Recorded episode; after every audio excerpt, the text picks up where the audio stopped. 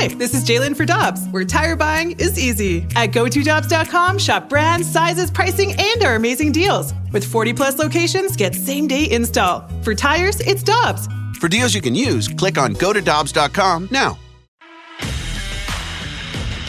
Well, the Blues kick off their season tomorrow night against the Dallas Stars. Alongside Tanner Hendrickson and Bradford Bruns, I'm Alex Ferrario. Plenty of excitement and more curiosity for this Blues team, and frankly, the NHL uh, starting up the regular season, which kicked off last night. And to talk a little bit more about it, one of my favorites, he is the managing editor and senior writer over at Daily Faceoff. He is Matt Larkin. Matt, it's great to catch up with you, buddy. Are you happy hockey's finally back? Alex, it's great to be back, my friend, on the show. And yes, I'm very happy. I feel like this is one of the more hyped seasons in a while. So it feels like it's been a long time coming. I've been waiting with bated breath. Yeah, uh, we have in St. Louis as well, and of course we will stick blue centric and then kind of go a little wide picture towards the end of this map. But I, I feel like the anticipation for the season is there for Blues fans, not so much in terms of excitement, but more so of just unsure of what this team truly is. Do you feel like you know what the Blues are going into this season? I don't think so. I think uncertain is a very fair description. Um, and if you remember when I came on the show a, year ago, I made this sort of a disappointing projection that they were going to be the bust team of the year because they were a poor defensive team. I still worry that they are a poor defensive team. I think they have a nice deep forward group. Goaltending is a real question mark. That could really determine whether they are a contender in the Central again or not. But I think they're one of the toughest teams to forecast. I agree. Matt, do you think they're going to have to be kind of like they were two years ago? The team that's just, if they're going to be winning and they're going to get themselves back into the playoff conversation, they're going to have to outscore their defensive problems? I think so, yes. And to me, that's the big the big question to answer. So if you look at what they've done on the blue line, it really looks very similar to what we've seen the last couple of seasons. At forward, I just I really do like the depth of this group, and of course, adding, adding Kevin Hayes to that group up the middle really solidifies it. Even getting Jakub Vrana late last year, bringing back Sammy Blais, it's a deep group. But the thing is, what's the ceiling of this group? You get great production from Buchnevich and Robert Thomas, Jordan Kyrou, but these aren't 100 point scorers, right? So can the Blues be good enough offensively to offset the struggles defensively? I'm not sure. And that's why I go back to the goaltending. A couple years ago, another thing that was characteristic of the team was Ville Husso stepping up, outplaying Jordan Binnington, taking the job for a significant part of that season. And I'm wondering the same about Joel Hofer. Can he and usurp Jordan Binnington? And that could be something that determines the Blues' fate. Uh, you know, a lot of us in St. Louis, Matt, we, we saw Binnington last year, and look, the numbers did not look good. I mean, what was it, an 894 save percentage? Very concerning if you're hoping for this guy to be like what he was in the past. But a lot of those games, it was just terrible defense in front of him. Is there something you need to see from Binnington this year, Matt, that gives you the I guess, hope that he can get back to what he once was? Or if it's an underwhelming season, it just might be done for Binnington? I think there are a lot of things you need to see from Jordan Binnington just to be blatantly critical. I think he's someone, if you look at his numbers, just the numbers alone, they've declined every single season consistently since that amazing 2018 19 season. So, what you need to see from Binnington in terms of numbers is consistency month to month because we know when he's hot, he runs really hot, and when he's cold, it's pretty disastrous. So, I think you need to see consistency, and what connects to that as well is can he get his head on straight? We know he's become sort of known for in game meltdowns.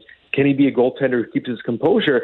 I have to admit, I've grown pretty skeptical because it seems like every year he's running into the same problems. And if I'm a Blues fan wondering where to place my chips, I'm honestly looking at the backup goaltender position and wondering if Hofer can be the guy because I don't think at this point Binnington is. It's not like the sample size is tiny anymore. We've seen year after year of decline in his case. Matt, when when we're talking about the St. Louis Blues, one thing that I continue to see pop up now that we're getting close to the season is Craig Berube's name being a top of the list or second on most lists as being a coach that's on the hot seat. Do you do you think that Craig Berube could be on the hot seat this season if things don't get turned around? I think he would be ranking relatively high just because the Blues are a team that I don't think they characterize themselves as rebuilders, even though, of course, they sold off some pieces last year. But I think this is a group that still kept a lot of its pieces together. Even just trading for Kevin Hayes at all, that shows this is a team that doesn't think it's going in the toilet. I think that Doug Armstrong still believes this group can contend. And based on that, there should be still a certain degree of expectation that this team can get back in the hunt.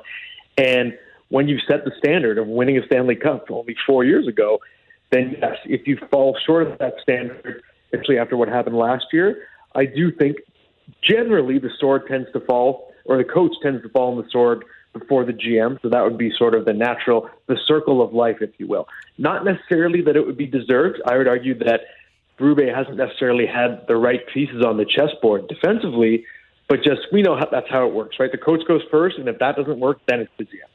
We're talking with Matt Larkin, one of my favorite hockey writers for the Daily Faceoff. Uh, you can follow him on Twitter at M Larkin Hockey. So, Matt, we do use the phrase retool for the Blues an awful lot going into this because that's what Doug Armstrong categorized it. You've seen retools, you've seen rebuilds if they fall out of a playoff spot or if they're in a top 10 draft pick, the draft lottery conversation this upcoming offseason, does that change from a retool to a rebuild, or do you view, still view them as a retool team? I think I still view them as a retool team just simply because of the money they have committed to so many players long term and some young players, right? So if you have Jordan Kyrou and Robert Thomas signed long term, you're not going to be capable of bottoming out. Your team's still going to be too competitive to be truly terrible. And of course, you have Brayden Schenn. He's got five years left on his deal. And I think even in the in the defense corps, I know that so far Colton Parayko hasn't lived up to that contract, but he still has so many years left on that deal. So does Torey Krug. So does so does Justin Faulk. So if you look at the veteran pieces in this lineup, they're not exactly tradable assets because there's so much term left. So in my mind, you're sort of stuck with what you have. I don't even want to say stuck because these are still good players, but they're not necessarily elite players. Either way, just because there's so much term on so many veteran contracts, it's just not a roster that's built to be torn apart at the moment. Matt, you had mentioned earlier, and you said it again, they're not elite players, good players, and kind of have more of a pack mentality again this year for the Blues and their depth. Do you almost need a superstar to win in today's NHL? Because the Blues, I, I don't think they have that guy yet. The hope is that Thomas or Kyrou takes that next step this year and gets to that level. So do they need a superstar to win in the modern NHL? I don't think you absolutely need one. I think the Vegas Golden Knights proved that last year. I would say that was a team that didn't have a true superstar. They were just an extremely deep team, really disciplined defensive team, a tough team. So it can be done. And I think you could still argue the 2019 Blues, that team had some great players. Obviously, Ryan O'Reilly had the year of his life, but I don't think they had a true superstar on that team as well. So it can be done. I think more commonly, yes. If you look at the Lightning and the Avalanche in between those years, they obviously had a lot of superstars. Your odds are higher if you have one or two, but I don't think it's a necessity. The thing is, if you're a team that sort of wins by committee, it's got to be a team that's good on the defensive side of the puck as well. Because, as we said, if you don't have the superstar, you can't really outscore your troubles. Got a couple more minutes with Matt Larkin of the Daily Faceoff here with us on BK and Ferrario. So, Matt, when it when it comes to the playoff picture this year, it, Doug talked earlier today with the media saying like, you know, the goal for this team is to get to third place in the Central. That's a tough task because Minnesota had 103 points last year and still has Kirill Kaprizov and a lot of superstar caliber players. But how do you see the the Central Division falling for the Blues this year?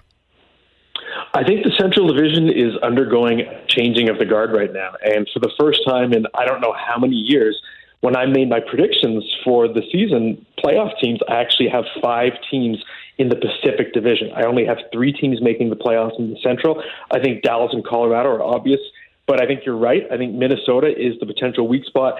And there is an opportunity to catch them because the Wild, of course, They've got more than $14 million in dead cap space with the buyouts of Zach Parise, Ryan Suter. So they really were not able to add much to that roster. And it's a roster that is solid, but it's a relatively middling group. I don't think the Minnesota Wild are going to be contending for a President's Trophy anytime soon.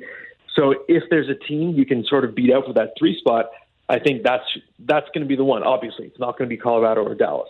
And if you look at the rest of the division, obviously Chicago is just getting started, rebuild. The Coyotes are a lot better, but they still have a long way to go. The Jets are a team that lost some major pieces as well. Nashville, I think that's a lost franchise at the moment. They gave away some big pieces, then signed some more. I think they don't know what direction they're going in. So, in terms of the depth, I think the Blues are with that group. If you look at it, let's say with Nashville, Winnipeg, I think in that middle group in the division, and it's possible that someone catches the Minnesota Wild, especially if, for example, they had an injury to a Kirill Kaprizov, one of their important players, yes, it's not inconceivable. Matt, you're always my favorite, man. I love covering the hockey work that you do over at the Daily Faceoff. People could do that. They could follow you on Twitter at mlarkinhockey. Always appreciate the stuff, my man, and hopefully we'll be talking positive about the Blues in the next couple of months rather than negative. Thanks so much. It's going to be an interesting season, real wild card.